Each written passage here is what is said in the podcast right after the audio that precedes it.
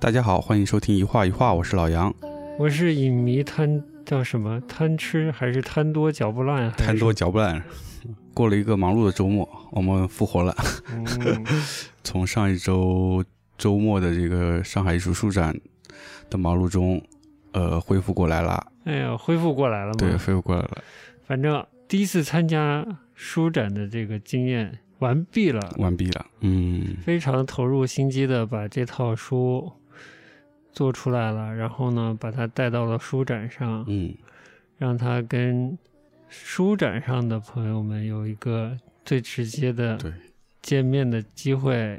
用艺术家的话说，就是能能摸到他们了。嗯，我觉得我们这个任务，至少这个阶段的任务算完成的 OK。对。所以第一阶段结束了，我们就要准备第二阶段了。呃，书展期间同步呢，把这套书也上架了我们的线上商店。哎，哎，有感兴趣的朋友，还没到书展现场看过的朋友，可以到我们的微店，大家可以来看一看。就可以在我们的 show note 下面找这个链接。没错怎，么说呢？就很就是挺高兴的，因为整个过程，我觉得是一个挑战接的一个挑战。对我来说，第一是做一本书，对吧？做一套书，然后做一套书还要送到书展，第一次去书展。啊、几个不同的挑战，新的挑战。作者嘛，陈永然对我们的要求不高，打引号的不高，嗯就是说能将这套书啊，能将能将这一组故事啊，把它实体化，变以另一种载体、实物的载体来再现出来，他就很高兴了。嗯，啊，这个不高，但我们觉得也挺也是挺高的要求，也是尽心尽力的去做了。这个不高主要是来自于他对我们的信任，所以我们对自己会要求比较高。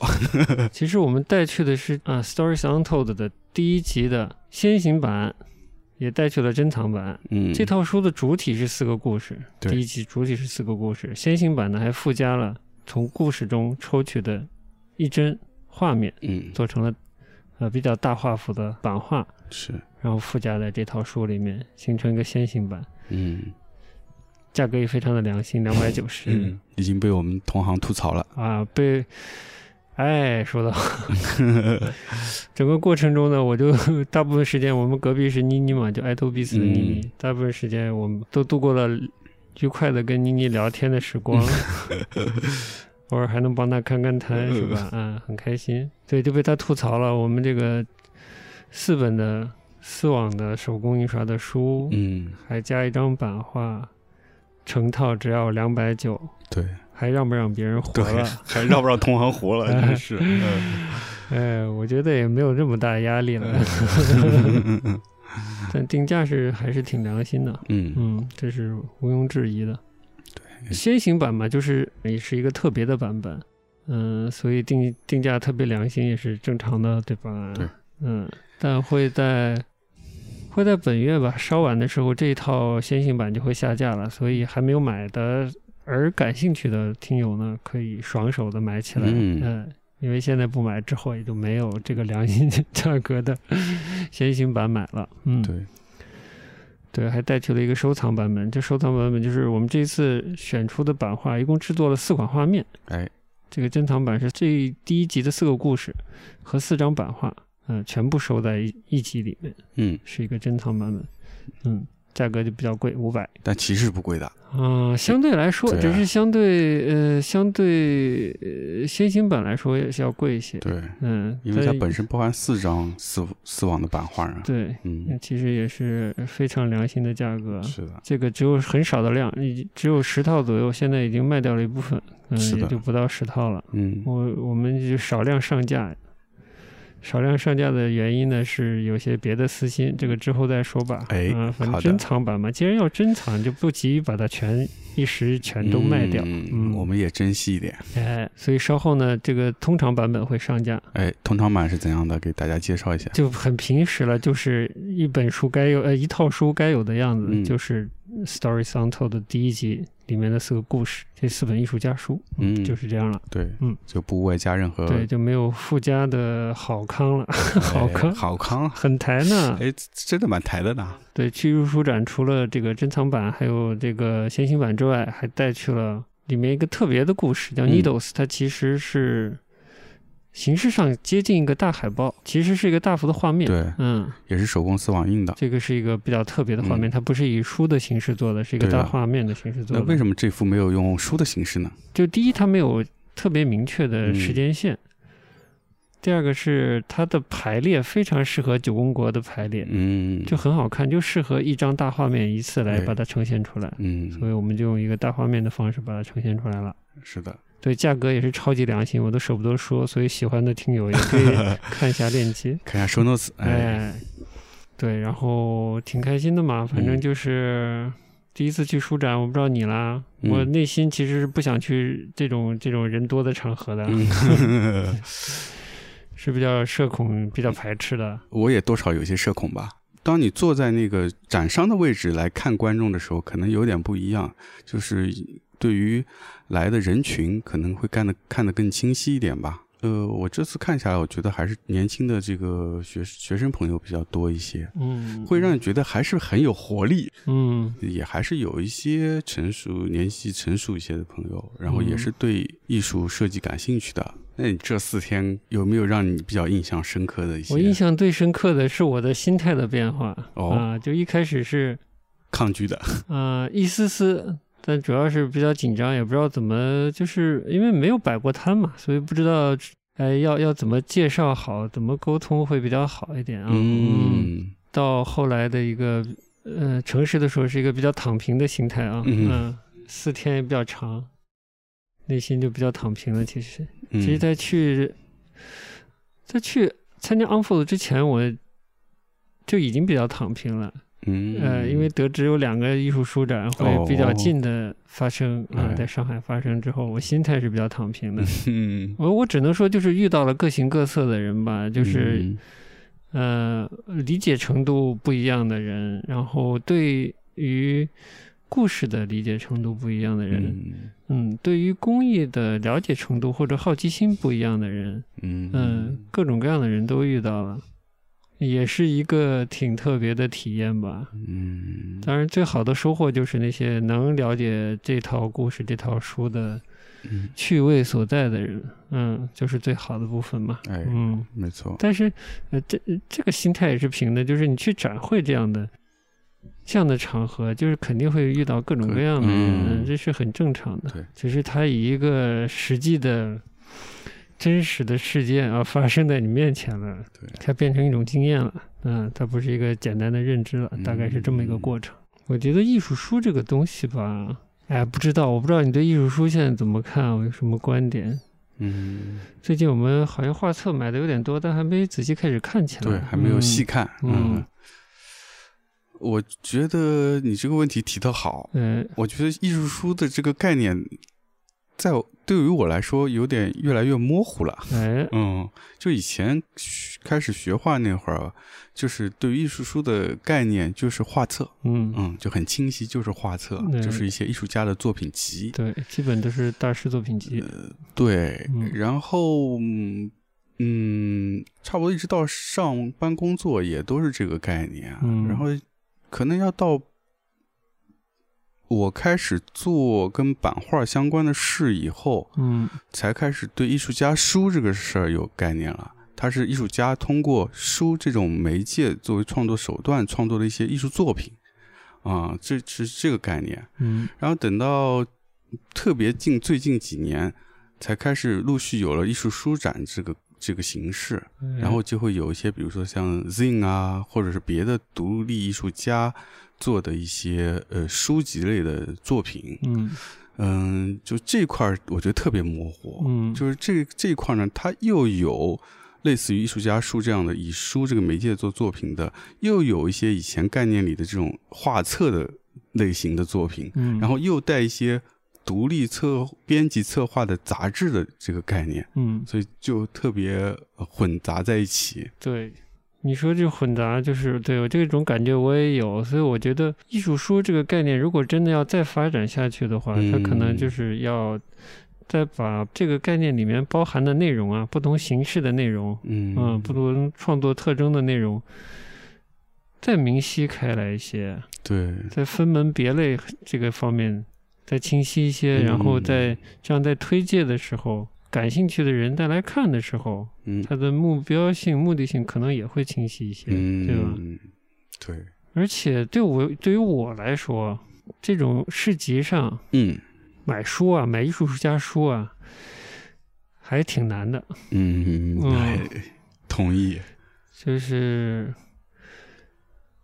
就不说人多了，人多就更难了。嗯人少其实也是比较难的，对，买东西其实挺耗时间的，挺耗时间的。嗯，很多事就变成了个缘分的事儿，好像。嗯，缘分还挺重要的。嗯，每一张桌子，如果真的要去细细翻的话，是不可能有这个时间的。那我们的桌子就很好翻，就很清楚。哎，呦，这夸的真好。呃，是这样吧？嗯，嗯是是是，我们只我们编辑多好，对吧？哎，对对对，让大家一嗯目了然。是哎是是，中途还回工作室补做了一些标签，对，你看我们多勤奋。物料，是我们还是很用心的。嗯嗯，哎，差到哪儿了？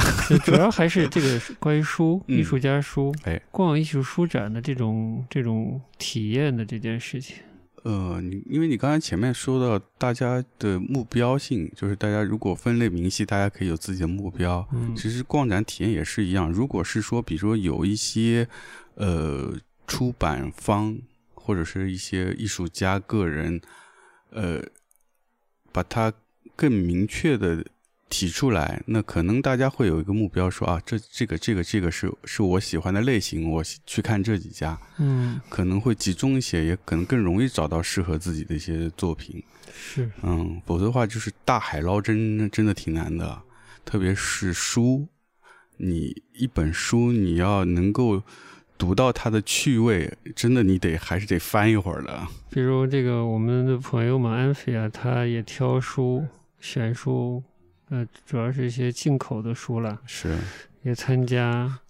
就在他摊位看了几本书，觉得很有趣，但看的过程已经其实我不知道用了多长时间，反正介绍了五到七本这样的。差不多。我觉得就是看完这五到七本，就是有有一个比较大概的了解之后，我的 我看书的那个吸收能力已经用完了，嗯，我已经开始觉得累了。但不代表书不好，哎这书挺好的，我所以我才有兴趣一本一本了解下去。嗯嗯嗯，这这个艺术书，特别艺术书展这个形式，就是它往一个更成熟的方向发展的话，嗯可能在呼唤一些一些更更细致的工作之类的吧。我觉得可能一个是要再细分一下，可能不同的书展，包括一个书展中间的分类，可能要再细分一下。第二个可能就是需要 highlight 出一些内容来，嗯，这样给大家一个更清晰的目标，可能会好一些吧。，对，当然了，就是今年环境也说今年环境特殊也不对，反正疫情后嗯环境就特殊。从去年开始对哎我就觉得，哎，说不定我们这个平台作为一个文化相关的音频播客节目，说不定能跟书也发生点什么关系。嗯，怎嗯，我倒是？看，我倒是觉得是有点可能，怎么就？就是书需要书需要推介。哦，梁文道的八分原来就是一个八分钟的推书节目嘛，对吧？对，荐书节目，那么，呃，荐书用的很准确，嗯但是你在书展上，除了有些摊主是非常嗯。巧舌如簧骂人了，对自己的书非常的呃了了解，也也善于呃把它嗯，描述给嗯嗯描述并推荐给他的受众啊，这样的就非常好，而且可能书店本身的气质也比较强烈。嗯如果它是书店的话啊，嗯那可能会会在销售的表现上比较好。那有一些就未必，我不知道。就作为一个作为一个我们这个类型的节目，嗯可能也可以挑选些书介绍给人，嗯，就是介绍给听友啊，不知道吧？看吧，未来看有机会吧。嗯，挺好的。哎，我这么顺顺下去，今天的内容不要讲了。呃，我们就从书说到电影嘛，我们要说的电影也是书转过来的嘛。哦，这倒还是真的呢。啊，呃我以我我稍微提一下，我我嗯发现的某一个类型的书的这个趋势，嗯就是偏偏采样型的书，或者是偏借某种理论研究方式嗯的方法论来来做书的，但是可能只用了这个学术研究方法中的一种方法嗯啊，它通常是采样。哦，我个人不太喜欢这类的书，我觉得它不太艺术。哦，理解。嗯，其实跟你说的这个对于当代艺术的观点是有点像的，是吧？对，它就特别方法。嗯嗯，它基于方法形成的一个结果呢，我觉得我不是一个欣赏者，嗯，我是一个信息处理者。哦，嗯我在处理，他采集完的信息。嗯如果他做的特别大的话，我我会变成一个不知道特别累，我变成一个人工算法，一个什么东西，嗯 就是根本也无法投入什么感情。嗯嗯，但你说真正的学术研究嘛，这些东西我远谈不上。嗯，我觉得，说实话是已经进入嗯有点反感的状态，抵触的感觉，哎，有点抵触的。二十一世纪了，网络这么发达了，嗯之前我们做节目也说这个。中英文的论文很容易看到了，嗯你真的对学术的东西感兴趣，看论文不好吗？嗯，就有大量更专业、更一手的讯息。对，如果嗯它真的是有论题的话，嗯有什么内容的话，我觉得艺术书还是对，就跟艺术本身有一些要共通的地方，就是要有要有审美的部分。嗯呃，用一个我昨天听播客听到的内容啊，嗯就是他是讲非虚构写作了。他嗯说，非虚构写作，你写写出那个事件本身，或者写出事实本身嗯是容易的，嗯但你要写出这情绪和气氛是难的，嗯，是非常难的。嗯嗯放到艺术这个表达上来，我说也，我觉得也是一样的。不管你是做艺术作品，还是做、做艺术艺术书吧，嗯你这这东西没有情绪和气氛，嗯只有方法论导致的结果，那叫什么艺术书呢？嗯呵嗯，呵，对。那我给你个域名里头全都是论文，那 都是艺术。呃现在只要你当代艺看得术也是可以这么做的。呃 谢谢你，咱可以去什么双年展了，呃，带一个带把几个学校的那个论文地址带去就行了，把那域名打出来，打得特别大，还啊。满墙是域名啊。或者满墙的 iPad 上面已经登录各大院校的那个论文集库，哎哎，可以可以，嗯。就这么。搞，然后中间是个大的搜索框，哎呀。然后有几个那种关键字，你可以选。对知识的海洋，我们提出了对当代这个知识泛滥，嗯。呃，论文的一种批判呃和反思，批判和反思，哎，嗯，对于互联网进入现实世界的这种再思考，嗯，漂亮，什么玩意儿？呃，好好不发散了，不发散了，嗯，好啦，就是书展结束了嘛，嗯。就是 Stories Untold 线上线下同步地推出了，反正嗯。第一轮就是先行版的销售还是 OK 的，还是 OK 的，嗯，我，们还是觉得比较理想是的，也希望接下来能跟艺术家陈远然能有更多的合作。嗯。嗯，嗯，在现场也听到了，有一些观众是熟悉他的，哎，而且对他近期的彩色的水彩作品也很感兴趣，很感兴趣。嗯啊，我们理解。我们理解，好的哎就这样因为我们也是感兴趣的，哎，我们也是感兴趣的。对的。呃，好的，这个书展结束了，对，不小心就撞入了这个嗯大片潮，哎，对了，就各路各路大片儿就来了呢，是呢，就是感觉很久没有这么密集的去电影院看电影了。绝对没有，我我都快把那个我附近那电影院门踏破了。我也是啊，我靠，嗯我得排日程，你知道吗？啊哎呦，主要是舒展这四天体力消耗的有点大，是啊，然后就特别渴望需要有一些精神食粮补充一下，然后就嗯连着、连看了两天，看到饱了，你两天看了三部啊？两天看三部啊，太狠了！就说到书改编的啊，反正最近这呃这所谓的大片嘛，大家也嗯。知道，我就跟大家说说啊，嗯。分别是这个零可能是零零七最后一部的这个零零七之第一炉香啊，第一炉 第一炉香，也 也，当然另一部大片呢，就是维伦纽瓦导演的这个长史诗《嗯沙丘之第一炉香 》哎呦，怎么都第一炉香？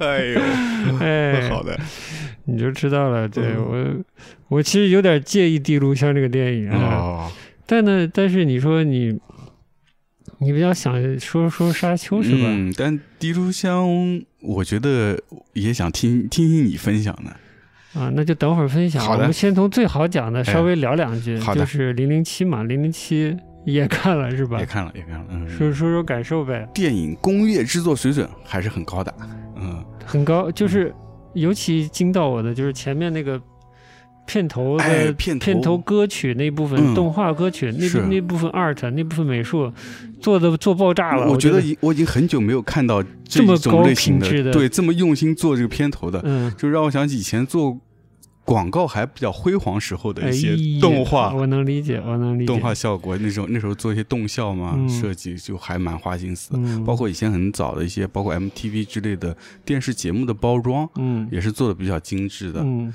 但现在好像就比较少看到这样的了。嗯，是我也不太常电去电影院看大片儿，但那那部分啊，尤其是看的 IMAX 嘛，就是都为中国 市场准备的那种转制 3D 是不推荐的。嗯，是然后看 IMAX 这个零零七这个无暇赴死那个片头的动画的那个，那这是 intro 部分还是什么部分，非常好看，非常好看，再配上那个 Billie Eilish 的、BDI 历史，嗯 Billie 嗯 Eilish 的主题歌，嗯，啊、难得觉得他唱歌也挺哎好听，的。对的，难得，之前就没太细听他过他的歌，嗯但是这这首歌唱的还不错了，我觉嗯，得。嗯又得到杨老师的手感。哎呦，嗯 我也不是乐评人，乐评人那叫骂人。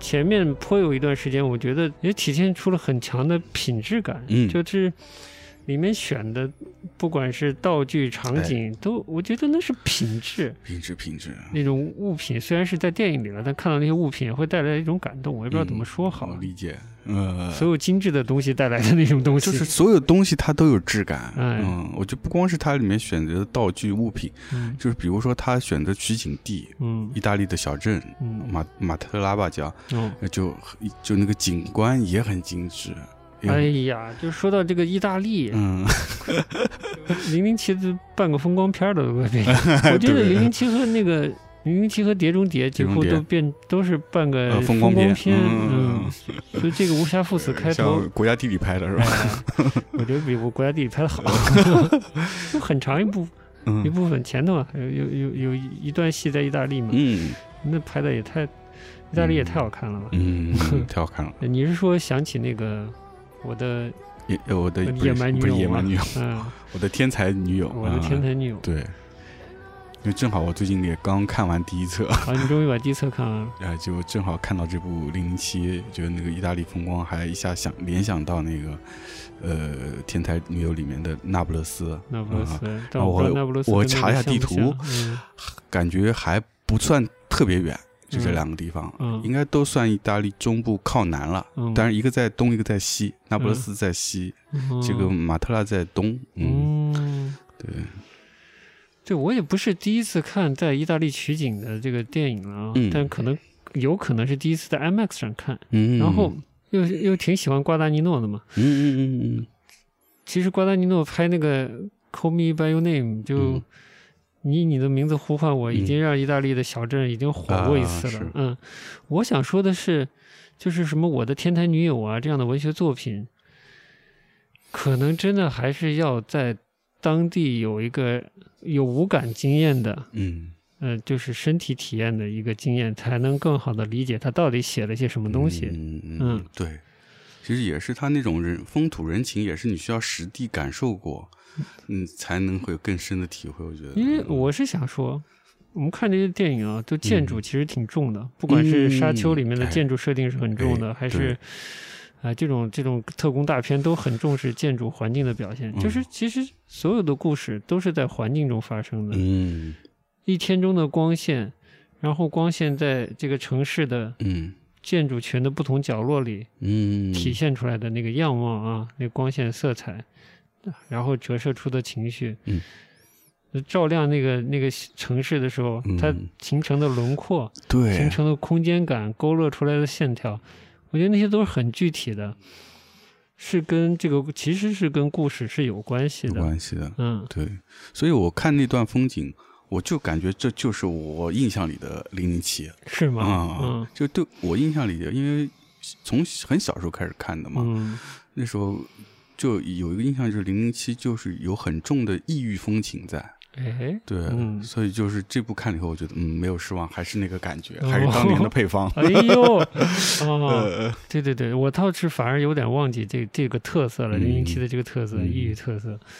对吧？你像这部片，除了在意大利取景，还去了古巴，嗯，哎，古巴，古，巴，然后就都是，我觉得对我就是都是有一些神秘感的吧，嗯那种感觉。嗯，虽然意大利就本身是一个西方的国家，但是它那个取景那个小镇本身还是是个古镇古城嘛，对，还是有很强的神秘感。而且跟就意意大利这地方总透着一丝那种文艺复兴和旧文明的那种、那种感觉在里面。说到这个古巴那段的戏，嗯，里面这个配合零零七的那个女女助手阿玛斯，应哎该是女演员叫阿玛斯。哎，大美女，哎呀，哎呀，是身身身姿矫健啊，还是怎么说？反正打的挺漂亮的，嗯嗯，也敢穿。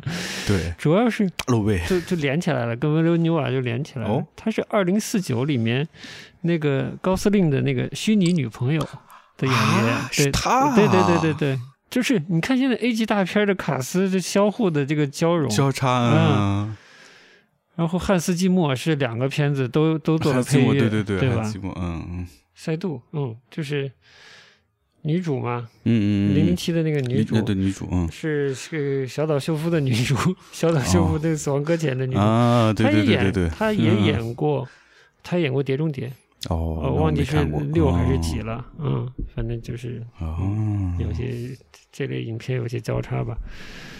但汉斯季默是相当交叉了，嗯，汉斯季默好像是为了这部片推掉了哪部片来着？他一般也就是诺兰和哎，对他好像推掉推推掉诺兰的戏，诺兰的上一部《信条》已经不是他了，那搞不好就是上一部了。对，就但我也不知道最后就是丹尼尔·克雷格就是感觉要退出这个系列了嘛，我也没有毫无印象，也不是对这件事毫无概念。嗯对嗯所以我也是，我看看之前我也没什么概念，嗯，后面之后要换演员，要换演员了，啊对吧？要有新的新一代邦德了，就是这意思。他也真的演了挺多年了。但他作为邦德的这个系列，我其实看的不多。有一部好像叫《天幕降临》，还是叫什么？啊，有，嗯 Skyfall。嗯摄影是呃罗杰·狄金斯，二零四九的摄影，反正就是摄影界的神嘛。他叫翻《天幕杀机》，天幕杀机，哎，是萨姆·门德斯导演的。哦，我还是在电视上看的，然后就把我镇住了。我说怎么零零七的摄影已经到这种水准了？就是场景设计已经到这种水准了。嗯就吓到了。怎么说？就好像这丹尼尔·克雷格这个嗯。时代的零零七跟以前的零零七不太一样。不太一样。我觉得我他第一部就是那个皇家赌场吧，好像、嗯我就第一部看我就觉得一下子觉得跟之前有点不一样。不是不是那么的风流倜傥、潇洒不羁的那个路线了，嗯而是一个深沉、个人中心的一些，就是嗯嗯，不知道怎么说好，对，就比较走内心戏，内心戏，而不是是一个漂亮的一个秘密的一个国家机器上的一个零件，对，而更加独立的一个个体。嗯嗯，所以走到这一集更极端了，他已经不是零零七了，他跟女主之间的故事纠葛也比较多，比较多，嗯，嗯靠个人的感情线的这个发挥的有点多。嗯嗯，对，以前我印象里，以前的零零七都是零零七和里面的女性都是这个狐狸之间的斗斗争，嗯或者狐狸之间的游戏。对，那他现在就到这个阶段已经完全不是了，对吧？嗯然后当然了，这这这一步好像也画上一个终点了。嗯，对，之前的这个跟这个。女女主角都是有一种对你说这狐狸挺好的，就是有一种相互碟若即中谍的感觉哎其实哎挺碟中谍的、啊那种若即若离、似真似假的，相互利用，假戏真做。但这次是真感情，哎，对，这是这这已经到了一个零零七玩真感情的时代了，情的时代了，哎呦，呀，真不得了！嗯，这这剧本本身，我觉得其实没啥好说的，嗯就就不是特别高级写对的。对对，两个重要的坏蛋也给写死了，嗯，就很容易的死了，嗯嗯嗯。嗯，就不值得提。我就是那个那个武器的设置有点有趣，它是嗯。靠纳米机器人控制的有 DNA 筛选什么生物生物哦，你说那个生物武器是吧？啊，对对对，那个有点意思。嗯。啊，不是我们以前印象里的那种生物武器，嗯。就杀伤力很大、很嗯。广泛的那种，对。嗯它是可以识别目标的。所谓定点清除型生物武器，对，跟现实社会又现实中又有点联想，就是嗯。北朝鲜领导人的那个哥哥啊，呃的那种暗杀，但就有点好笑，你知道吗？嗯？就是现实中，当然了，因为他他的哥哥其实是一个是一个以平民的姿态在生活的人，谈不上什么高级别的这种人身保障的，嗯。所以在机场以一个闹剧的形式，以最危险的那种神经毒气，而且这个神经就是那不是毒气，就 VX 病毒，哎，嗯，生生物生物武器，然后就就这样被被暗杀了，定点暗杀了。我觉得这哪个更好笑，我都不说不出来，就是那个味道很奇怪，你知道吗？嗯，在电影里这么紧张，这么这么紧张的一件事情，但是它因为跟跟大数据联系起来了，哎。就是人类的这个 DNA 库好像又泄露了什么，嗯。所以 so what 不知道。好像现实要比要比电影更残酷，更不羁、更不羁。更滑稽，因为你还没看那个纪录片，没看就叫应该就是叫暗杀，好像。啊，就是讲那个金正金正恩金正恩，对金正他恩的的哥哥，哥哥，嗯嗯，他主要是讲了就是被利用参与实际执行这个呃刺杀行动的这两个小姑娘的整个经历，采访了吗？采访了呀，也采访了，就是其实纪录片嘛，嗯哦，，还有他们的律师啊什么的，因为是他们两个小，根本是两个小孩子，在嗯。完全不知情的情况下被利用，被利用了，嗯。嗯。反正有兴趣可以看一下那个片子，也能看到，其实从一个小事件可以看到一个国际政治格局的可笑。有些时候，其实呃就是比起这样的这种现实世界发生的事情，这种呃，不管是《碟中谍》还是《零零七》啊，嗯。他在拍的时候也会带带入一些国际事情的、嗯对国际政治格局的一些点嘛，埋些梗啊，比如最终发生的那个地方带有俄罗斯和和日本的对争议争议岛屿的嗯。地方，这也是一些梗啊，我觉得对我来说，嗯嗯。在现实世界发生事情要要嗯要比这个难描述多了，嗯，挺好玩的，而且非常政治正确的是，新的零零七是一个黑人女性。哎，对对对，这个有点这个有点搞，我觉得。哎呀，我说这也太英国了吧，政治这么正确。对啊，这个有。点嗯，就完全没法带入零零七。行，反正这个片儿就这样呗。嗯就是横向对比一下啊，嗯就是不不横向对比，就是简单说一下，比如说里面的道具，嗯你看到不管是里面的车，呃，打火机啊，嗯呃，酒杯啊，嗯，烟缸啊，对你就是嗯。虽然它透过透着一些这个老资本主义的国家对对品质的那种那种体现啊，嗯。但它真的是通过镜头把那种所谓的物的美感体现出来了，你能感嗯受到那个金属有金属的质地，玻璃有玻璃的质地啊，这个东西很重要。嗯我简单的横向比较一下啊，这这一会儿再说。第一炉香我觉得就做的不好，嗯啊，我觉得整个那个嗯物的世界和人的精神世界是分离的，嗯 但是在零零七里，你看得看得出是一个所谓的精致特工和他的生活。但其实我觉得真正的特工可能生活没有那么精致啊，嗯我瞎说的。嗯，对我同意你刚才说嗯地炉香这个道具这部分嗯很用力，堆得很很华丽，嗯，但是就总觉得那个东西好像跟这个剧啊是有有一点跳出的感觉。对的，我觉得，哎呀，咱就跳了，跳就跳吧。我觉得就滴炉香里面的道具呢，就感觉不是这个人在用的，简单说就是这个感觉。嗯就是他在一个很像一个他在一个别人搭好的一个场景里嗯，存在着。哎，是，嗯就是有，就这种刻意的那种场景感很重。嗯嗯，不管是零零七，甚至是那是科幻题材的这个沙丘，你感觉人物是在这个环境里的，他们有一种自洽的关系。对，这是这是一关，我觉得就是在拍摄这个物品这个品质这一关上，嗯，还还挺重要的。嗯，因为我觉得那个娄烨都做的比许鞍华这部要好，嗯都不会让人感觉那么突兀。说他们本来就戏中戏嘛，对但反而没有让人觉得那么假，嗯反而让人看的时候觉得真的是一些演员在一个他们真实工作的剧场里在工作。嗯而不是把一堆演员丢进了一个搭好的场景里，让他们演演员，让演员演演员。嗯，这本来难度就挺高的了，对吧？是让人不要太跳戏，但他我觉得做得好，就是景和人是合的。对，说到就正正好也跳到这个《一滴炉香》，嗯《，第一炉香》这个片儿的其实阵容很强大的。对我刚一其实开始我吓到了。对我看这个预告的时候，我也吓到了，所以为什么想去看？其实看到这个阵容，还是想要亲眼看一下这个片。嗯，就你刚刚说到这个，我们先不说这个导演啦，呃徐安华，那呃威尼斯这个终身成就奖都拿了，对吧？嗯那没没话说了。是不好的事儿。嗯，对他自己怎么觉得就不管了。嗯那鲍勃迪伦还拿了诺贝尔的文学奖，哎，要不要我们聊一会儿文学奖的事儿？哎，算了，等会儿再说。对，然后当然音乐都是我就是坂本龙一嘛，嗯然后服装是那个和和田什么，呃，名字我不记得，很知名的一个日本的造型师。造型师嘛。对，然后编剧对被诟病的王安忆老师，摄影杜可风，摄影杜可风。包括刚才我们说到这个呃美术，嗯。美术其实好像也也是也是拿了金马，还不知道什么，反正拿了挺多奖的一哦。个挺知名的一个美术？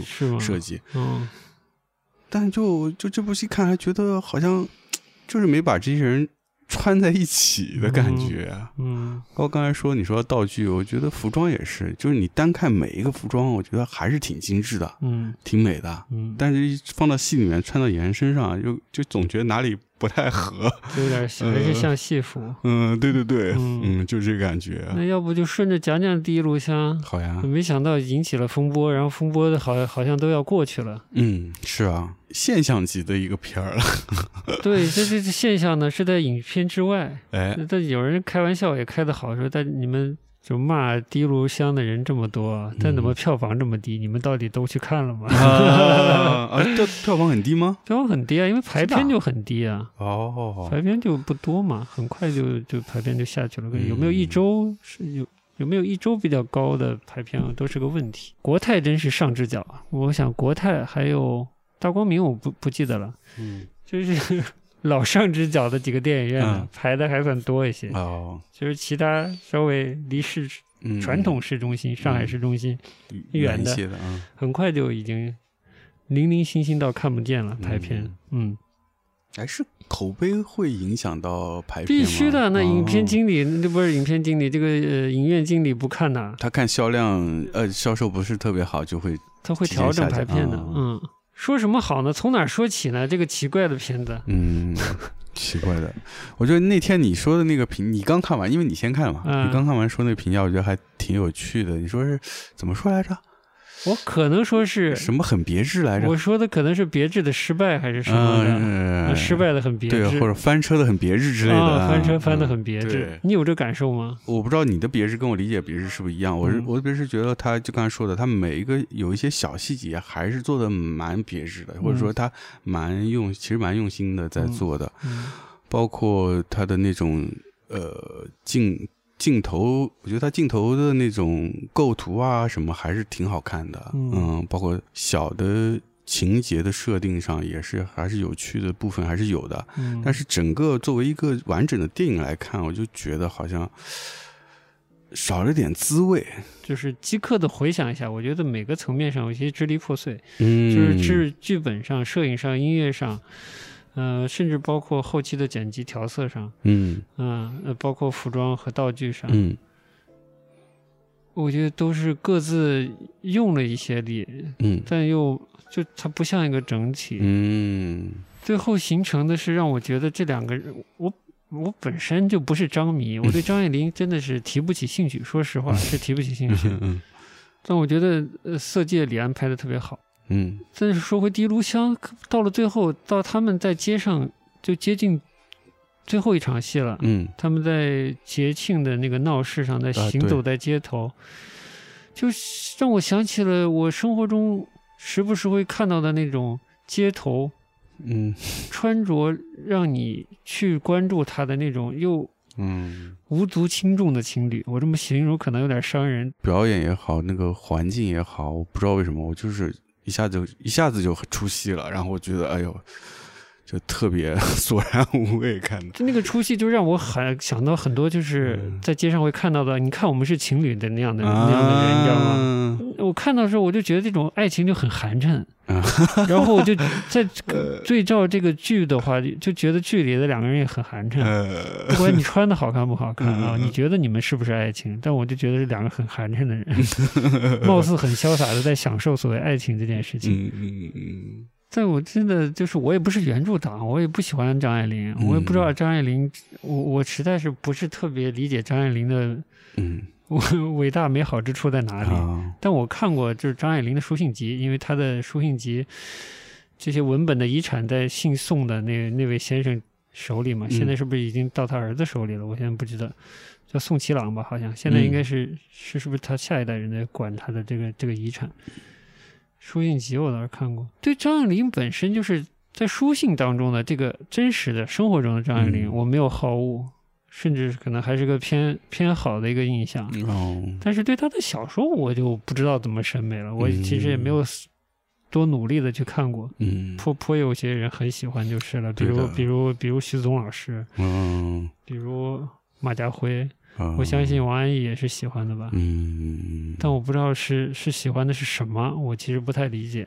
我反正是没太看过他的作品，但是我印象里有我们上呃上小上高中吧，高中大学，其实身边很多女生都挺爱看他的书的。嗯，嗯，为啥呢？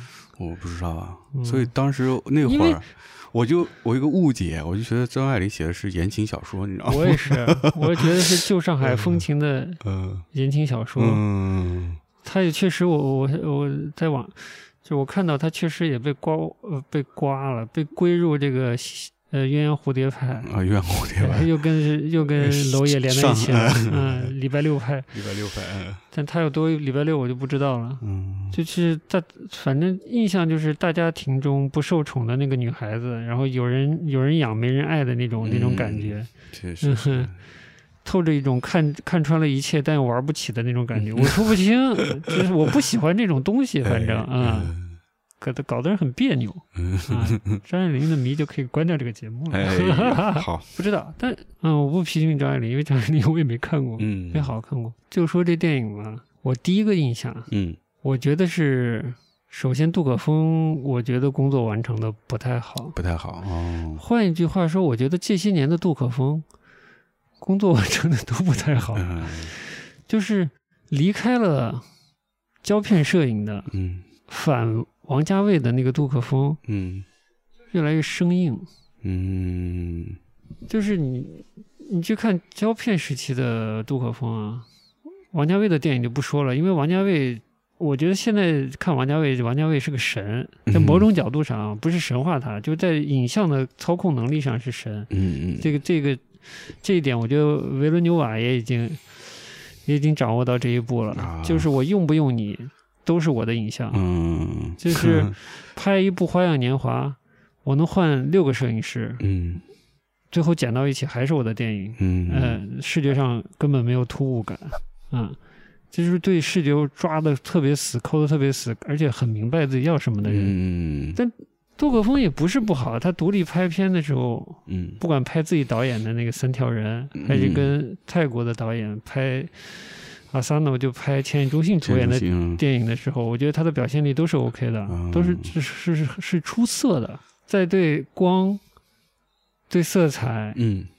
对物的质地的表现上，嗯。对人的表现上，皮肤啊质感啊，就是透露的情绪上，我觉得表现力都是好的。嗯。怎么我就觉得近期近些年他拍数码以后，就是怎么看怎么凉，然后薄，嗯。就是他的他的魅力的那一面不见了。嗯。在在这个我看访谈里，许鞍华为了让王安忆了解所谓的老老的香港，王安忆呃，他让王安忆去看老电影，嗯。有一部叫《苏丽黄》和什么什么，是一是一部是一是一部西片，但是是在香港取景的西片，那个我还没看过。嗯。另一部叫《花花街往事》，嗯。说到《花街往事》就有意思了，《嗯。花街往事》的剧本是，嗯、陈冠中写的。陈冠中写的，陈冠中写的。哦。看一下啊，我有没有说错？哦，叫花花街时代，说错了，花街时代。嗯。八五年的片子，哦，八五年的，嗯。那是黄 黄秋生的处女作。哦，但我再插一下，嗯。啊，这这部就拍的很好，我我觉得拍的还不错，就是体现一个旧香港。哎旧香港，嗯。他他怎么说是越战时期的香港呢？越战，那是六十年代啊，是六十年代风尘的香港的风尘皆是，嗯。但其实还是比较比较老的那个样貌，就恢复了一个比较老的香港样貌。嗯。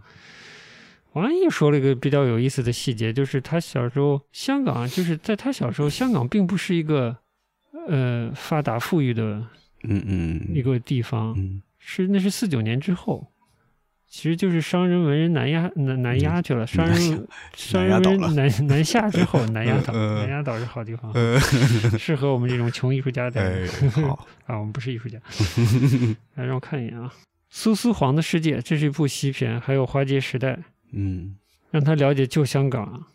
呃，我觉得那部片子好的，就对就香港感兴趣，而且对陈冠中感兴趣的话是可以看的。啊。然后我想说的是什么呢？啊，这这这把陈冠中拎出来了。我是我我，就王安忆为什么不找找不找找陈冠中呢？嗯，陈冠中是真的上海人。嗯，嗯人家爸爸在淮海路是有房产的，当年，呃，虽然都都 充公了，现 在现在已经充公了。呃现在房子也没了啊，是呃还在，啊是哪个食品食品商店商店什么的嗯哦，呃，四几年去去的香港嘛，嗯。嗯。顺着王安顺着王安忆被被安利的这个事儿啊，嗯。就被安利了《花街往事》。嗯。陈冠中写的，陈冠中还写过另一个剧本叫呃《杀手蝴蝶梦》，嗯，这个是毫无疑问是杜可风拍的。是。啊，嗯就呃，是不是八十年代拍的？忘记了，里头有呃有王祖贤，嗯。啊，王祖贤，我都瞎拐了又开始，嗯。王祖贤真是美的一塌糊涂，被嗯。杜可风拍的。嗯，然后你看那那个，应该是王祖贤最巅峰的时候啊，哎呦，你知道，你就看那个时候嗯。这杜可风嗯。拍电影，嗯，镜头用色，嗯那么早的电影拍的那么好，嗯我真的是我。然后我看现在的杜可风，我就是不知道发生了什么。嗯，因为你刚才说杜可风最近最近几年这个转数码媒介以后嗯，片，其实我没太看过，嗯没这个概念。但是你说那些老片子，我还是有印象。杀手蝴蝶梦是八九年，对，嗯就是老片子那个质感还是更好一些。嗯嗯，对，就这次这个就说这个第一炉香，我觉得摄影上是我不知道我这个细节我不太懂，技术我也不太懂，就是反正看上去比较布光啊什么各方面有点平。后期调色也很奇怪。你看，嗯我们看，我现在不完全确定啊，嗯，呃，不管是沙丘嗯还是零零七无无暇赴死，嗯嗯嗯呃，零零七无暇赴死是有我看到花絮是介绍，有一部分是拿 MX 胶片拍的，哦，但其他应该是数码拍的。但它整个是后期的调色，是后期工作是嗯找回了，整体是找回了一个嗯很胶片时代的那种呃色彩的质地感觉，嗯嗯，对吧？对，沙丘我觉得也做到了。也做到了。嗯，就是数数码时代拍的那个光色的感觉，当然可能嗯跟看 IMAX 有一些关系，它可能色域更好一些，嗯但觉得很调后期的调色做的很好。嗯这是第一炉香那个倒是跟最近其他的我杜可风的电影可能就是长进的电影可能有点像，它有一些段落有表现性，这个是另一回事。比如说把颜色去掉了，嗯，对，哎，对，有印象对吧？那个是表现性的，嗯我觉得很好，那是表现性的手法。但整个的色色彩、色调上、运镜上，都对我来说显得有些平庸了。嗯，我不知道是不是因为剧组一开始就已经挨骂了，对杜可风有影响。是是吗？一开始就挨骂了。哎，我是你也不知道，不知道我也不知道。就从选角开始，说是这个马思纯被骂两年嘛，不是啊，啊？你不知道是吧？公布了这个角色，公布了角色之后就已经开始骂了。对对对对对，好吧，不然会是这个结果吗？嗯，你你肯定没看访谈，就是马思纯状态非常差，不是后来出出现的时候，在上综艺节目时，马思纯都胖的没样子了嘛，也不是说没样子吧，就是胖的很很厉害。那是拍了这个戏之后，之后已经变成一个个胖姑娘了嘛。你就是看、哦看《风雨云》里面马思纯是这个样子，然后没过多久再看到上网络综艺的马思纯是另一个人了，基本上是。哦，但我不知道是不是单纯的原著党觉得他不合适，然后跟被 不是被 PUA，反正被网暴之类的吧。啊，所以你没听那个梁文道跟薛安华对谈啊？没有，哦，好吧，所以你肯定不管怎么说，你看的时候是带着更少的先入为主的，或者是场外的，是杂音的，是的，是的，是的，嗯，那你的观感大致是如何呢？你觉得它是一部什么电影啊？它爱情吗？我觉得它没有反爱爱情，吗？嗯，它腐朽吗？它反腐朽吗？我说实话，我看完我不太知道他到底想要说个啥。就是你说我是当做一个爱爱情故事看，因为我也没看过原著，所以我也我也不想说是有一个先有一个原著的概念在脑子里去看这个电影，我就嗯把它当做一个单纯的电影看的话，嗯我不知道它是一个爱情电影，还是一个想要说去说当时香港这种社会腐朽的这种这种电影，我觉得都都没有很强烈。嗯嗯，就这个感觉，支离破碎感，嗯。我觉得我我也是有这个感受，就是有一些细节觉得还挺好，嗯。包括刚才你说那个那个黑白的部分，嗯。然后还有一些于鸿飞演的那个角色和那个马思纯有些镜头叠加的那些效果，那是那是唐无奸他对对啊对那是个对虚写，所以也用了半边有彩色，半边是去去色的。这些小细节处理还挺好的，嗯。包括他们在船上他手嗯那个冰块的那段也嗯。还行，但是就光这些我觉得不够，不够，不嗯够，主要是连连贯性也不够好。所以看了看了王安忆的访谈，感觉王安忆说王安忆把锅推给了 徐安华，他怎么推的？他就说这个版权快到期了，但是他不知道，就是徐安华之前的投资人，嗯。那个叫清什么公司的营业公司的，他手里拿的这个版权，说是快过期了，要拍出来，找导演拍嘛，就这个，就 IP 怕过期没用，这版权授权费不就白花了吗？嗯，有这种感觉，就是想想找许鞍华拍，嗯许鞍华之前好像还是对改张爱玲秀心有余悸吧，因为之前也不太成功，嗯但最后还是搏一搏，好像还是把这案子接下来了。接下来就找王安忆去改本子嘛。嗯王安忆是因为徐安华导了王安忆改写本子的《金锁记》嗯嗯舞台剧，王安忆就觉得这是要猫的报恩嘛，哦，帮我导了这个戏，嗯、呃做的也很好，所以你你你对我要求，我我也要尽量的满足你，对吧？就接了这么个活儿，因为我不知道他原本文本有多松散，就是细节有多少，留了多少白。王安忆说就是填坑，就是里面没有的东西自己要填进去。他说许鞍华跟他说，就是因为许鞍华一辈子也没结婚嘛，可能爱情生活也比较 也比较缺失。他就说他他他要通过这部电影爱一次，嗯，我就懵逼了。嗯谁谁说的许鞍华啊？许鞍华自己说啊，的。许鞍华跟王安忆说的，我的妈！王安忆把他卖，王安忆妥妥把他卖了。就即便是马思纯的嗯状态是好的，怎么也透着一种这种青年女性对风流倜傥渣男的那种嗯过于浪漫的想象的那种爱情观呢？嗯 哎呀，我就我就对王安忆不是对王安忆，我对许许鞍华老师心生怜惜，你知道吗？就年纪大了要要爱一回，通过文艺作品，最后这个爱情是这样的嘛？最后一个什么？嗯，最后那句对白是什么？我爱你，你个什么？你这个没良心的哎，什么什么？，没良心的，嗯，我就要崩溃了，对，那句话喊出来，我直接就崩溃了。崩溃了吧？什么呀！我靠！我是因为不知道原著，所以也不知道王安忆所谓的填坑加细节加了什么，加了哪些细节就不知道了。就是最后他，他是一个很奇怪的，又像类型片又不像类型片，嗯，是，又对又像文艺片又不像文艺片嗯。的一个东西。所以你刚才说他这个片儿是有，因为投资方这个版权要到期了，所以他是有个时限在，所以感觉是有点 赶工的嫌疑吗？是这个意思吗？我觉得有，就最后感觉是怎么说呢？本来是很大期待的，卡嗯，卡斯我觉得还 OK 了，对，就是不说表现，说这个卡斯的话，我觉得 OK。嗯，就背后班底又够强了，嗯已经华丽到烧眼睛了，然后做出这么个东西哈。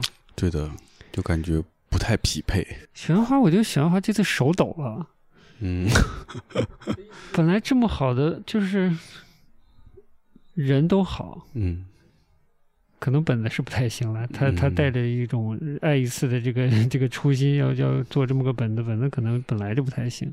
那个时期的香港，嗯。这种南下的小孩子在香港，他你既可以体现出一个一个遥远的中国，对吧？嗯。就是遥遥的看一个，呃，四十年代嘛，就是、嗯，呃兰心大剧院之后的上海吧，至少看看上海吧，嗯。浅浅的看一看，然后看一看当时的香港，嗯。对吧？对。导致的最后拍出来的结果，香港也没有，没有。上海也没有，嗯。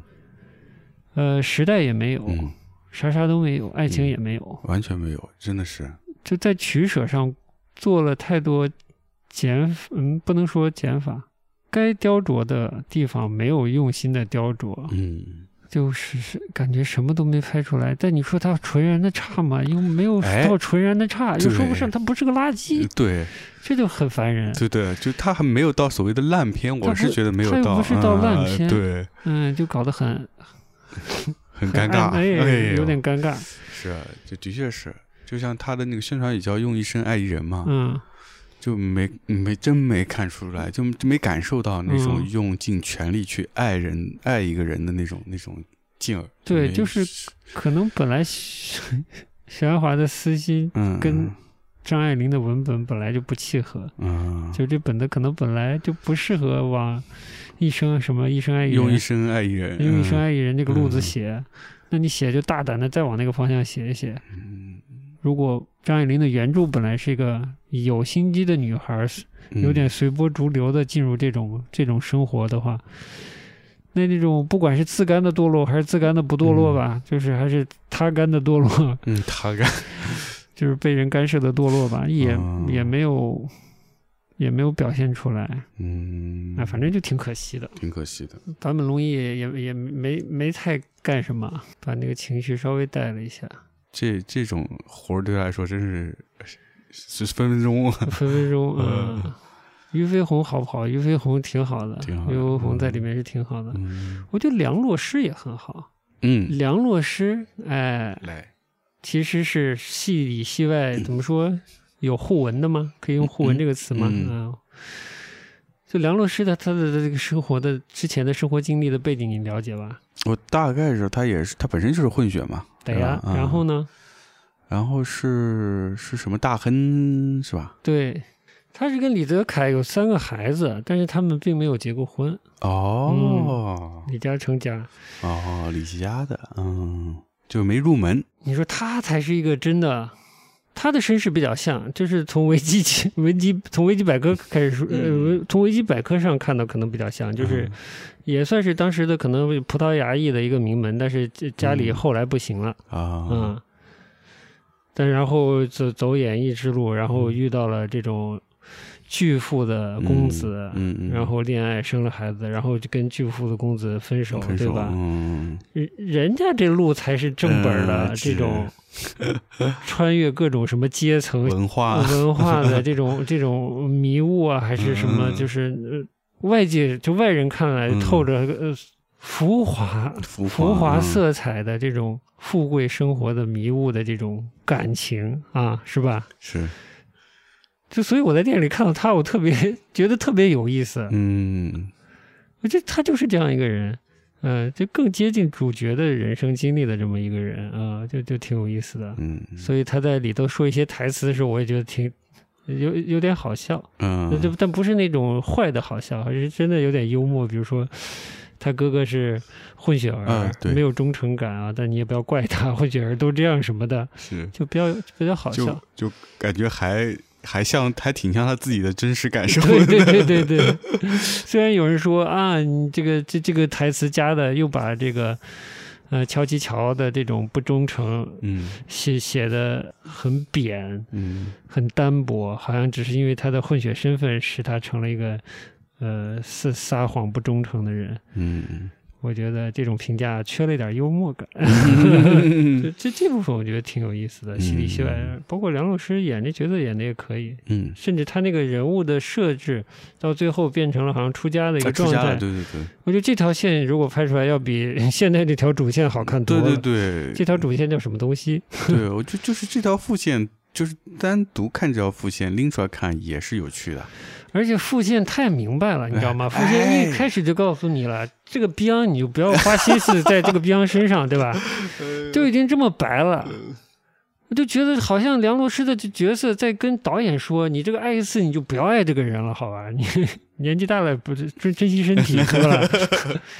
远离爱情，远离爱情，珍珍惜生命，对吧？啊，对，就这个人比较有趣。嗯，他怎么到一个大明白，到又又对自己的哥哥有同情、嗯。啊，又又会希望这爱情还能他们的婚姻能维持下去，不要，对，然后最后自己又出家了，而自己又出家这个真的有意思，这故事多带劲啊嗯。是吧？对，我觉得是，就是我们没看过原著，但是我觉得嗯。文学和电影表现语言是不同的。你说对了，我就是半天绕绕嗯绕没绕过来。对，王安忆是干嘛？小说家。小说家，我们嗯有人说他不不不是上海人什么之类的，他可能也听到了，他有有所有所，我觉得带引号的反驳。他说，呃，张爱玲也不是上海人，嗯张爱玲是天津人，嗯然后家里是安徽的之类的。我这种反驳也有点无力，带引号反驳了。嗯他是小说家。对，许鞍华是在什么港大还是港中文学学比较文学的？嗯，都是文学是，他们对爱情的理解是不是都有点问题？就我是觉得这文学和电影，它它作为文艺作品，它都需要有一些留白。对，就跟画画一样，它你也得留白，留给嗯观众自己去琢磨。但是这种留白方式是不一样的。嗯就是电影的话，比如说有很多文学里面描写的那些动作、表情，或者是那种情绪，你完全可以通过这个影音影音的这个语言来把它体现出来，不需要把它的所有的那种文本全部让演员独白出来，我觉得就有点枯燥。正好这个戏之前，你不是还那个看了纪录片吗，好好拍电影，好好拍电影，嗯，嗯，拍的也挺好还的。挺好的，而且在这个纪录片里面，我觉得我虽然没有全看完，我是嗯。断断续续一边干手工活一边干的，但我觉得它相对来说有描绘出一个还比较真实的一个一个许鞍华的那种嗯状态，但是突然看这电影，我觉得就有点，嗯说的再俗气点，就有点文学青年的露怯了，变得嗯，太难虚构了。所以我就吐槽，就是包括他的呃他的顾问，顾问有四个人，我记得呃徐子东有李欧凡，哦，李欧凡也给他做顾问的，但我觉得没选对人。我觉得拍解放前的事儿，找台湾人比较合适，要不就找陈冠中这样的陈冠中香港人，嗯嗯，我觉得可能会好一些。嗯找解放后一代生长起来这些文学人，我觉得他是一种镜花水月的在看解放前的故事，他们可能这爱张爱玲爱的不行，嗯就张爱玲生活的张爱玲时代和她的生活，他们只能在那个张爱玲的文本里浮光掠影的感受到一些。因为王安忆上来就说，我跟张爱玲的这个生活环境差太多了，我是在一个左翼文文化占主流的这么一个环境长大的，嗯，他也承认了，就很明显嘛。你一个他社会主义环境下长大的一个一个文学创作者，你怎么去给四九年前的这个从上海流离到香港的这这样的一个故事去写东西啊？嗯太难了。是。李安的李安的那个编剧真的太厉害了，写的好。嗯，还是说说沙丘吧。好的，嗯，你本来想说，你本来是想说《沙丘之第一炉香》的，沙丘是第一部，好，现在 沙丘第一部的。嗯，说完了，说完了。呃，我已经被这个原著被简单的剧透了，前就就就昨天还昨天晚上，前天晚上，嗯。昨天晚上，可能是昨天晚上，嗯。因为之前大卫林奇拍过，他然后之前还有版本是好像是连续剧还是怎样的一个版本，我不太记得了，嗯，反正好像都不是特别的成功，就好像给原著蒙上了一层难以改编、对对对难以呃视觉化、影像化的这么一个一个色彩。嗯，但是现在一看，这不拍的挺好吗？对啊，所以大卫林奇不行啊，不！行，哎呦，大卫林奇粉要气死了。大大卫林奇还是好好做版画吧，呃，好好做版画吧，哎，对。巴黎的石版画工作呃室石版工作室也可以的啊，嗯就 暂时不要倒了，呃，对，他也是受各种限制，我觉得，嗯嗯，他野心也也可能有点过大。嗯，但我后来，我昨天是听一个播客节目，嗯。是方可成，就之前跟你讲过南方周末的那个记者，他就后来去去走学术道路了嘛，去走对。去嗯。美国学新闻学什么的，嗯，然后现在在个在港大还是港中文教教书。嗯，他有个博客叫新闻实验室，新闻实验室，嗯。哎，，他昨天他最新的这期节目呢，请的是一个叫正面这么一个，他现在是一个公众号的形态出现的这么一个，我们叫它内容品牌吧，以嗯。非虚构文章为主的，出现在出了几篇可能质量还是颇高的长的、呃非虚构的文章，嗯。请这个这也是他前同事，也是南方周末出来的，哦。后来去了 GQ 做到主编，然后现在自己在哦在在工作。我说这么多绕这么多干啥？其实我还挺想说新闻这一块的，但现在先不说。他在嗯节目的前面，他简单介绍了一下，就嗯方可成简单介绍了一下他看《沙丘》的体验，嗯以及介绍了《沙丘》是一部什么样的作品。嗯我才知道是六十年代，嗯，作者是美国人，在六十年代写的，是在那个嗯反文化运动的那个大浪潮下写的。嗯，就是原著的小说，对对对。哦，哇，六十年代啊，他一直给我一这个英国色彩，嗯，尤其拍出来以后又带着挺强烈的这个呃英英殖民者的殖民时期的那种色彩，嗯，但其实是一个反文化运动下面的一个、嗯。一个文本。嗯嗯。然后他基本把后面主角的大故事线嗯，都都都已经剧透完了，哎呦，剧透完了，我倒是放心了。哎，我嗯。本来以为维伦纽瓦要从一个从二零四九这样有存在主义的呃这种文本嗯。或者这种这种这种价值观啊走了，去拍那种神话的嗯。被敬仰的人的故事，就是如何一个天选之子成为一个嗯。光明之地什么的。嗯啊，后来有大转折，嗯。这一转折我觉得就有意思了。嗯。我就不剧透了，反正、嗯。但是可能看过小说的也都知道了。这我就觉得，嗯，那维伦纽瓦还没变啊。啊、没有去拍那些俗气的那种帝王故事，帝王故事，传统的大的帝王故事嗯我觉得我嗯。有意思，或者至少是一个不是一个呃歌颂或者期待明君的，带有一种甚至带有一种呃迷信色彩的。其实，在嗯片子里不停的出现“迷信”这个词嘛。嗯 superficial 之类的。对，看完了呃《沙丘》之后，我是害怕甜茶这这个演的这个角色最后变成一个了不得的明君，然后呃救世主，救世主，嗯。其实这个反文化运运动下面是没有救世主的，我觉得挺有意思。哎，大家有兴趣可以去听一下这期节目开头介绍的。这本子就这么回事儿吧？我觉得也不是就这么回事，就是本子有这么复杂吗？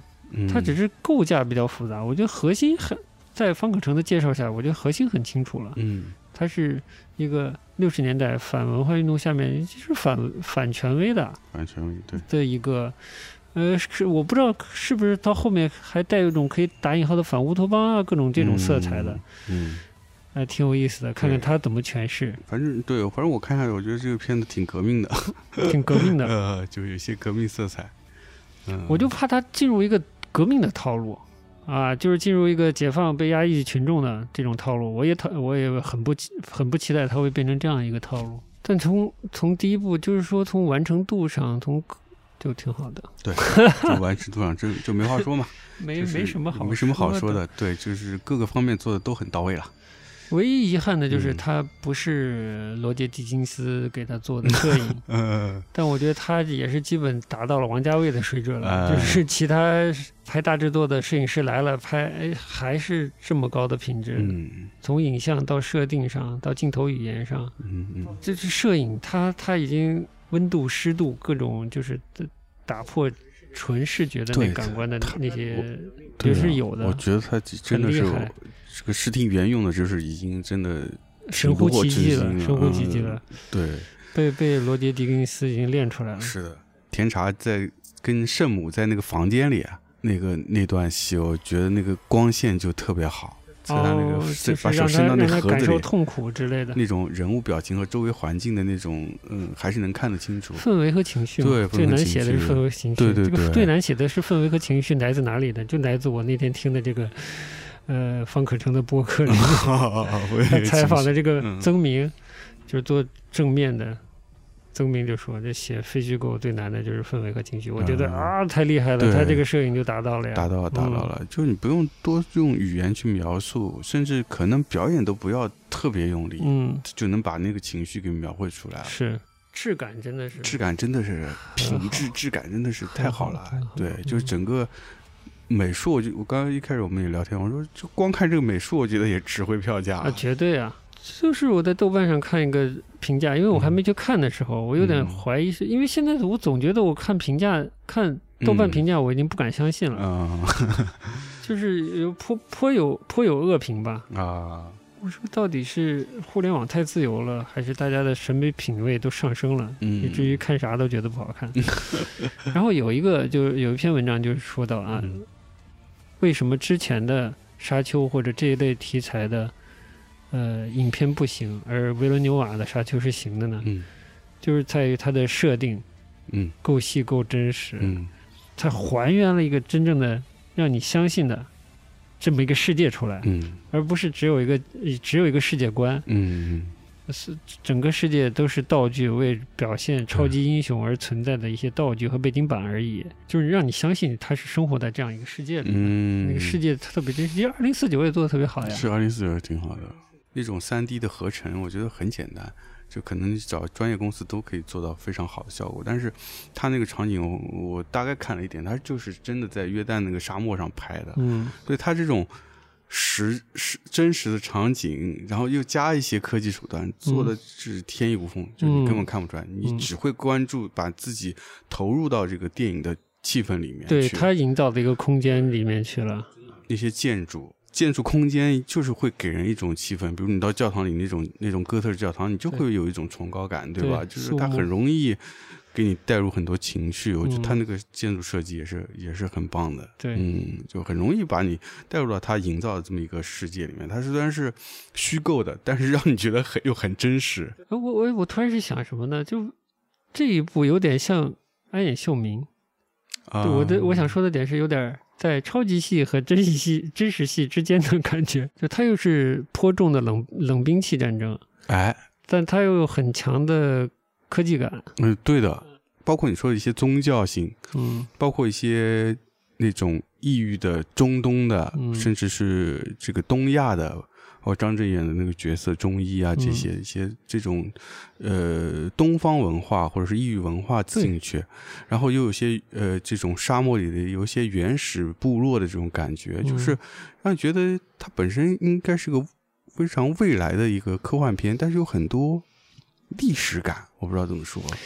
我原来是以为这是嗯殖民时期写的，我也我也太幼稚了，殖民时期写不出来这样的科幻作品。对那如果放到六十年代，可能稍微好理解了。啊呃啊，六十年代，六十年代的这个呃，反文化运动下面的青年，是不是啊那一代人对对对对抑郁也哎特别有对向往？对对对，嗯异域音乐什么的，嗯禅宗也是那会儿在在在美国也特别流行。嗯，哎，这么说还真是有点有点搭上了。你比如说这个，我我我我一说这个阿拉伯伊斯兰世界，是不是又又有点犯犯禁了，犯出犯忌讳了？嗯。就我觉得它它里面带有一些对阿拉伯的批判的色彩，嗯，我不知道是不是我理解错了还是怎样，嗯。就是大家在呃到了那个星球以后，就当地的人都是看起来就像阿拉伯人是吧？对或者装扮就蛮阿拉伯的，嗯。看起来有非常虔诚的信仰，嗯，然后祈祷一个神一样的一个对，就是救世主之类的。哎对对对。嗯。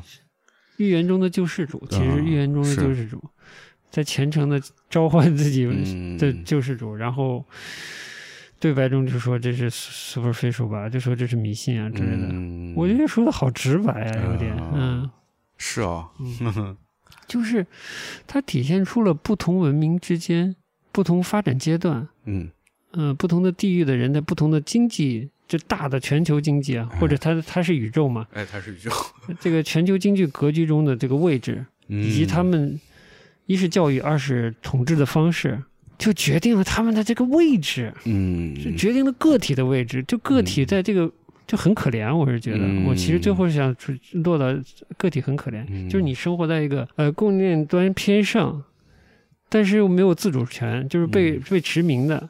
同时，你的当地的管制者为了管制你呢，又给你灌输一个 superficial 的一个嗯。未来的救世主嗯。会出现，让你在一些教规教条下的美德下生活着。嗯。但肯这关于这个宇宙那边是宇宙了，或者关于这个世界的很多的基本的 fact，嗯嗯，你可能是不知道的，不知道的啊，你就纯然的生活在一种对 superficial 的坚定的信仰下面，嗯。嗯，然后以这个信仰支撑了一种生活方式，嗯这种生活方式是被要求的，但实际上这种就是这种生活方式跟你的这种期待的救世主会不会来临是没有直接关系的。嗯。如果维伦纽瓦或者原著的写的逻辑是，你只要遵循你的信仰，未来终有一个救世主会来救你的话，那这作者也够坏的。嗯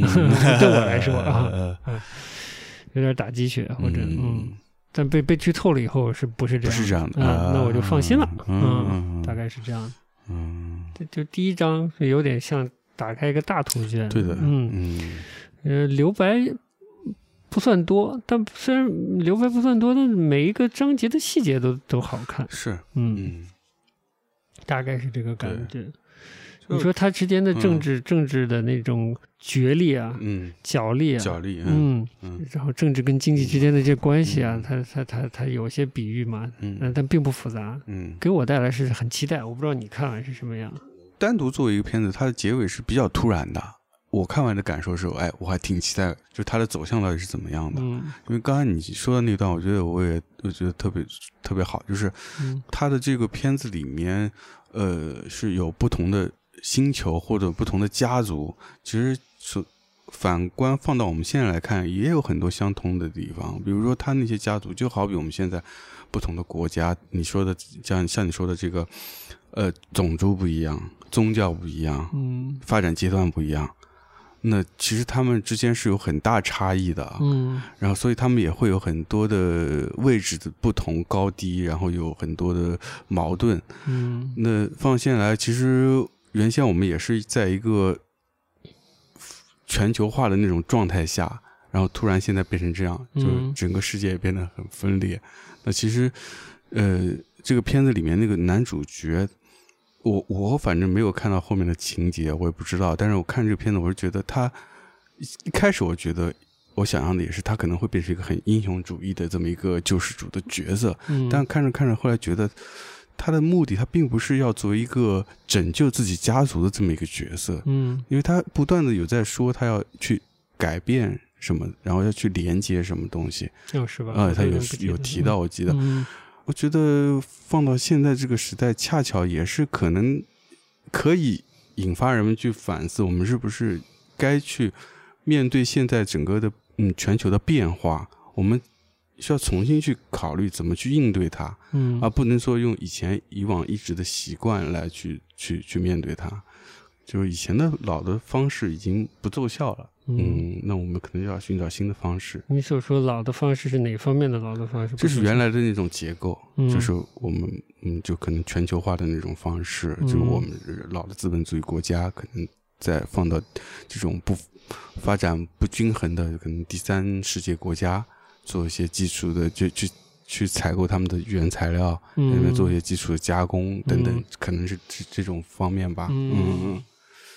就是这个未来的全球的链接，以什么一个样的方式去、哦去链接？我理解。嗯，包括现在的这个是气候环境嘛，嗯啊，气候环境，那个影片里那个哎极端的沙漠是吧？哎那极热和极寒的状态，对对对水有多么重要？对，嗯要虽虽然是很美了，嗯，但是真的生活在那还是蛮痛苦的，会很嗯痛苦。嗯，对，那个大沙虫其实也是，我觉得也是一种象征，嗯就是这种灾难的一种象征。而今年的这个气候大会，反正现在正在开，好像是嗯英国的首相。呃，好像说达各国达成共识还是挺难的，嗯。哎，嗯，就这样吧，反正是现在就是世界，就是你说的，我我理解，就是需要一个新的方式，对，，需要一些方式，就是就老的资本主义那套有点不奏效了。一是资本主义呃 寻求单纯的寻求经济发展的，嗯。然后是呃特别代理人制的嗯。这种哎，都可能面临的危机，嗯。而且它自身会会形成一些一些腐败的迹象，嗯，就看它这个系统自己纠错的能力有多强。嗯。你包括哎，就说就说美国啊，美国之前的一些、嗯。一些不好的迹象，嗯，就作为一个如果是单极世界的一极，美国有些不好的现象，我是从哪些角度之前有点、有点发觉呢？嗯。都会有点感觉呢？嗯。对我来说，有一个比较重要是是那个，嗯、呃波波音波音，是不是波音七三七的一个一个型号叫 Max？就波音有一个型号，它的那个自动驾驶系统不是出故障、会跟飞行员抢呃控制权嘛，嗯，然后会急速的拉低飞机高度嘛，嗯。然后坠了两两架嘛。嗯。就是对我来说，这就是美国的失败，啊，嗯，你能理解吗？没？理解，呃，民用航空民用航空，是一个国家民用级的科技产品吧？如果说科技产品吧，就是它安全等级是最高的，啊，它的它是需要最严谨和最复杂的这种安全测试和审核，嗯，就是它才能投入应用的。嗯，也就是说，它代表了你这个国家在规范性上嗯最高的水准嗯的出品了。你的飞机啊、就是代表你的这个国家规范性的嗯。程度了，就是你的体系有多健全，嗯，你的产品就有多健全。嗯，理解理解，对莫内，嗯。波音在大好的前程下，就是它的最大的竞争对手嗯，空客客，嗯。空客的 A 三八零在商业上算是失败了，嗯它的超大飞机。因为其实没有那么符合现在的这个，嗯。就是疫情前的飞行的主流的需要，嗯。只有只有迪拜，只有那个阿联酋航空那样的这全球的飞行飞行的这个中间站，才敢大量的进三八零嗯，作为主要的主要的载具，游戏载载具。具哎哎，别的一般的这种近途的、中途的都不太敢用三八零。嗯，他的对手面面临的这么大的商业决策上的失败，可他们发生的是系统性的失败，嗯。就是公司包括这个监管的都是失败的。呃。我觉得这是对我来说，这是美国走下坡路一个特别明显的，啊这是一个系统上的问题，呃系统它上的问题不是一个点的问题，不是一个点的问题，也不是策略上的失误。嗯，再到一些这个就是道德行为这个方面的，嗯。就更普世的、更表面生活层面上的，一个是好像是科比坠机的时候，嗯。有人去就是在现场还拍照片，还发到 SNS 上之类的，这是一个。还有一个阿加莎·弗兰克林，就是那个美国的女歌手，嗯。唱那个 R E 呃就 Respect 嗯。R E S P E C T 嗯。那首歌，就是很著名的有黑人平权和尊重女性色彩的这么一首歌。嗯。在她的葬礼上，嗯。一个牧师，呃，因为有有年轻的女歌手嗯也在葬礼上，在这个呃追悼会上去唱歌嘛，然后参加的这个牧师呢，就变相的袭胸，啊，就在这样的一个场合，真的假的啊？他以不经意的方式搂着嗯这个呃这个女歌手，然后在呃在这个讲话，但其实是有很不美好的行为。真的啊？但是是美国这个，到这个已经在这个层面上在堕落了，就更不说之前那个好莱坞的那个制片人的那个那个事情了，对吧？啊，所以我觉得，嗯，嗯不是说美国的失败这个就狭隘了，而是现在的这个社会，这不社会，就国际社会运行的状态，是不是开始嗯已经不能应付 我嗯我们正在面临的问题了？就放在现在看，气候大会这些各个世界的代理 代理人们到底。到底有多少决心来解决这个升控制住升温一点五的这个这个问题的决心？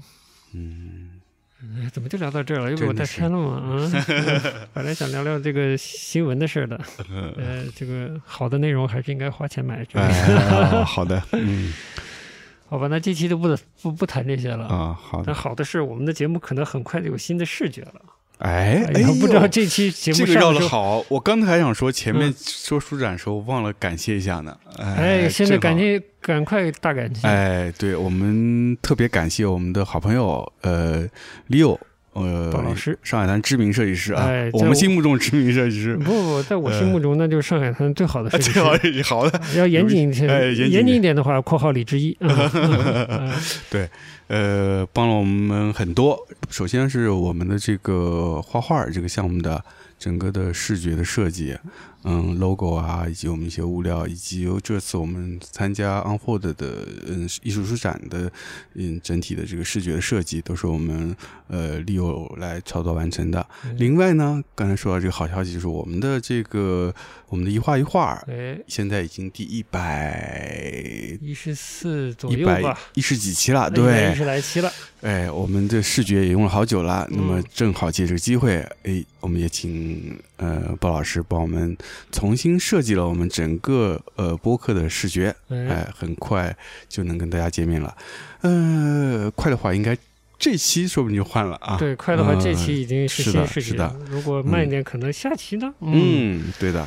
所以我们我们也很开心，也也希望大家能够期待我们的整个的一画一画的新的形象反正。我已经看过了，我还超喜欢的。哎、我也喜欢。嗯哎，好，好的，那我们差不多，今天差不。多今天就哎，你这个也赶紧回去休息。啊，对，不是节后，你看我怎么都说这节节后这对啊，个词了。呃艺术节 不是艺术节，艺术书展之后，对第一次录节目，对，很疲惫，第一次嗯，是一通胡说八道。嗯展会站四天还是挺累的，嗯嗯，再加上最近天气变化也特别大，对的，最近上海又要降温了，嗯。呃，虽然已经降了，但是好像还要急速降温，嗯，所以也希望我们的听友保重好自己身体。对，那今天节目就到这儿。嗯，啊，下期节目见，拜拜。拜拜。